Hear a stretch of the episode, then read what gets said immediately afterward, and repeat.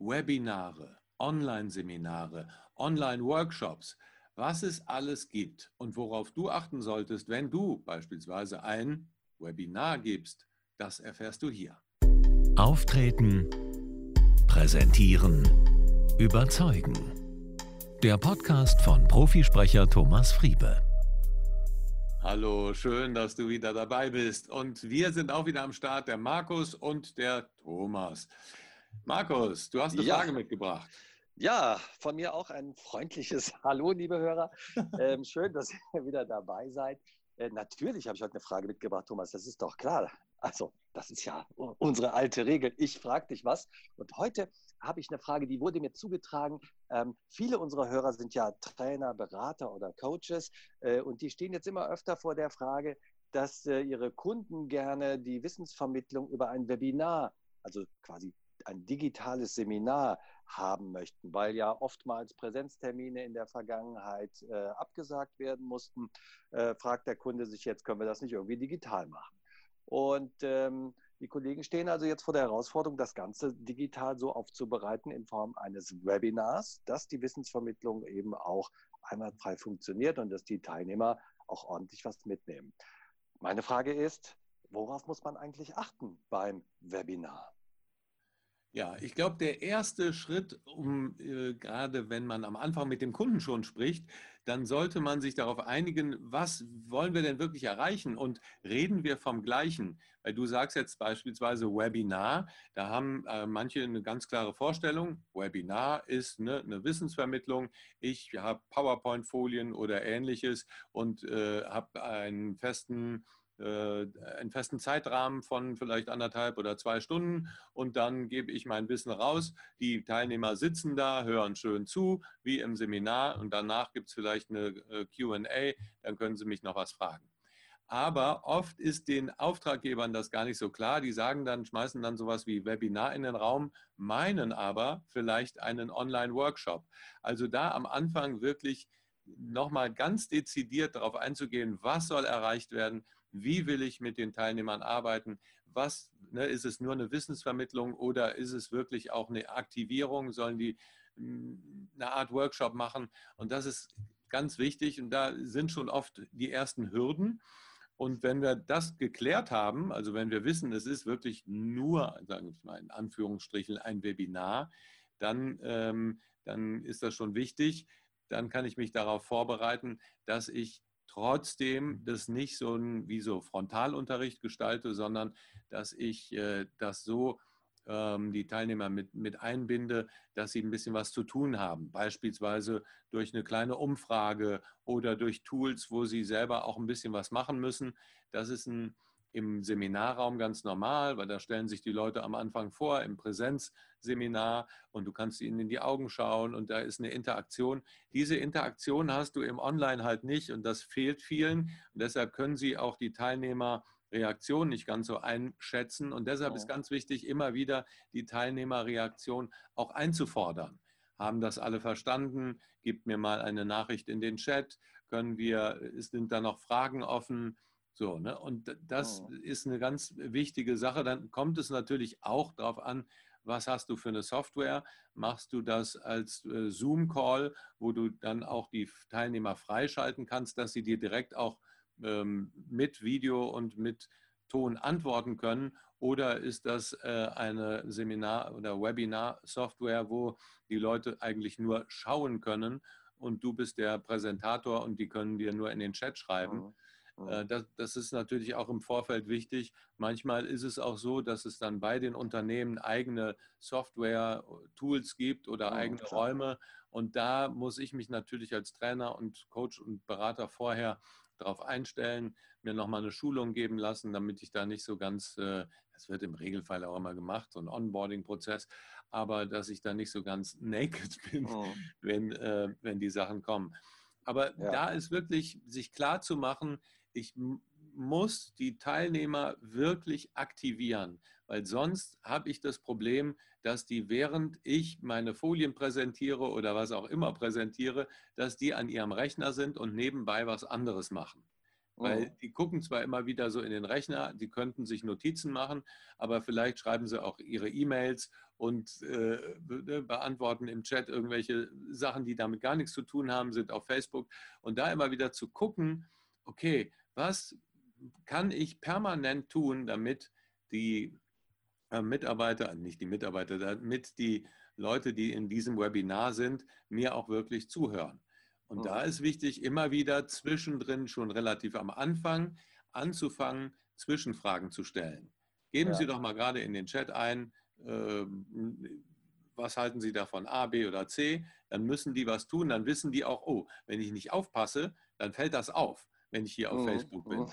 Also, ähm, und es gibt mittlerweile viele gute Tools, äh, die auch so eine, Kooperat also so eine kollaborative Arbeitsatmosphäre schaffen ähm, gibt es verschiedene Plattformen. Miro ist da zum Beispiel ein tolles Tool, wo man, womit man wirklich, das geht dann schon mehr in den Workshop, äh, Workshop-Charakter, womit man so mit digitalen Post-its wirklich arbeiten kann. Tolle äh, Sachen gibt es auch, könnt ihr gerne mal ausprobieren. M-I-R-O, Miro, ähm, ein tolles Tool, was ähm, Brainstorming in der Gruppe ermöglicht und sich da mal ein bisschen vorher mit zu befassen und in der Konzeption schon genau zu überlegen, okay, wie will ich meine Teilnehmer aktivieren, wie kann ich die immer wieder ähm, so ansprechen, dass sie auch dabei mhm. bleiben. Mhm. Das Aber das scheint mir tatsächlich ein großes Problem zu sein, dass wenn ich bei einem Präsenzseminar äh, vorne stehe, dann kriege ich intuitiv mit, wie die Leute reagieren und ob die mir folgen oder ob die schlafen. Äh, und ich sehe im Grunde genommen dann auch gelegentlich fragende Gesichter und weiß dann intuitiv, da muss ich nochmal ausholen und das nochmal besser erklären. Das muss man online natürlich mehr einfordern, oder?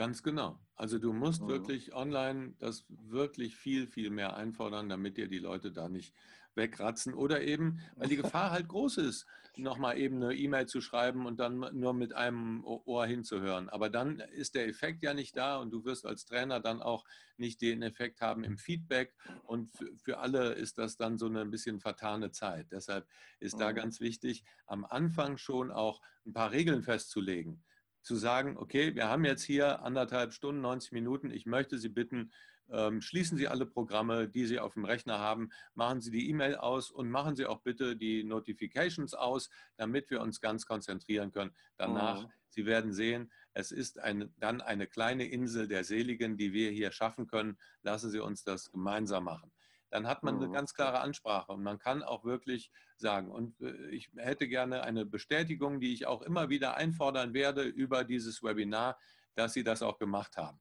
Wer hat es als erstes gemacht? Bitte jetzt in den Chat. Und dann hast du wirklich eine, dann entsteht so ein Dialog.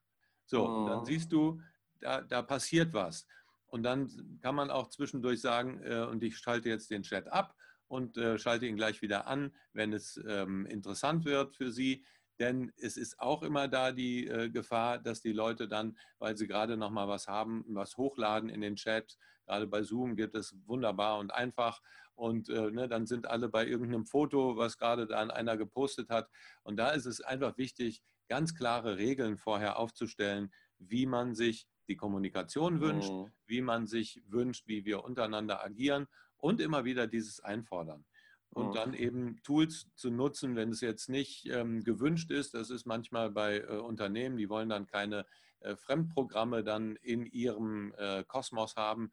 Dann kann man aber auch mit simplen Umfragen arbeiten, die beispielsweise hier bei Zoom, ne, wenn man äh, über Zoom ein Webinar gibt oder ein Seminar, dann kann man äh, damit kann man eine Umfrage erstellen, oh. dass wir immer wieder die Leute agieren und äh, dass sie miteinander agieren und das dann auch, ne, dann kann man die Umfragenwerte zum Beispiel wieder veröffentlichen, dass die Leute auch sehen, ah, wie ist meine Meinung im äh, Spiegel mit den anderen. Also das ist, sind einfach Sachen, die Leute interessieren, wenn okay. ähm, hm. sich etwas bewegt auch. Ja. Hm. Das ist jetzt der Blick auf die Teilnehmer gewesen.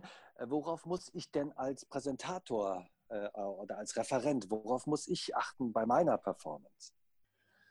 Also ich äh, empfehle immer wirklich die direkte Ansprache, sich klarzumachen, da sitzen einzelne Leute, vielleicht entwickelt man einen kleinen Avatar, ein kleines Bildchen, was man neben die Webcam, Webcam äh, klebt und um den Kunden, also die Leute, die da sitzen, wirklich direkt anzusprechen. Oder man mhm. macht eine kleine Gruppe mit Köpfchen und malt die sich auf und hat so die, das Gefühl, dass man eine Gruppe anspricht oder einzeln. Ja.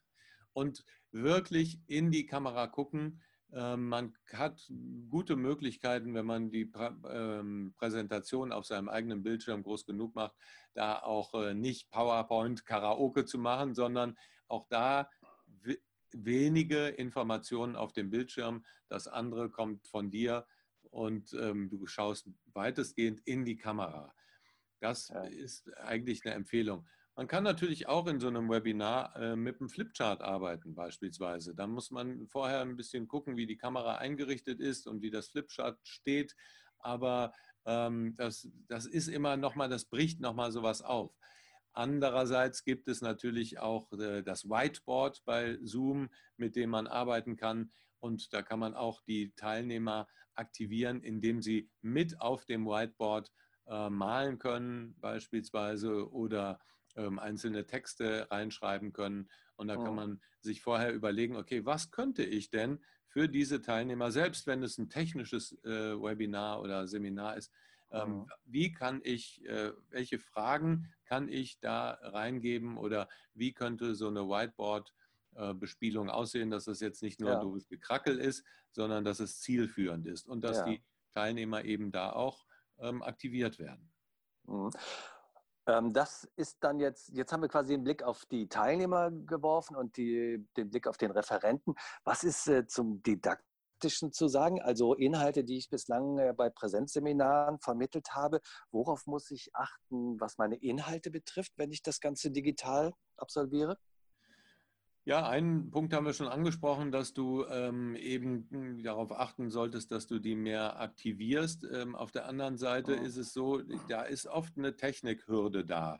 Also genau zu erklären, was du von den Teilnehmern möchtest, wie du es möchtest, ist ganz wichtig. Und im Vorfeld natürlich, du musst dir, ähm, ich mache ja gerade mit der Dr. Eva Maria Becker eine Online-Trainer-Ausbildung. Da werden Präsenztrainer geschult, Online-Trainer zu werden oder zu sein.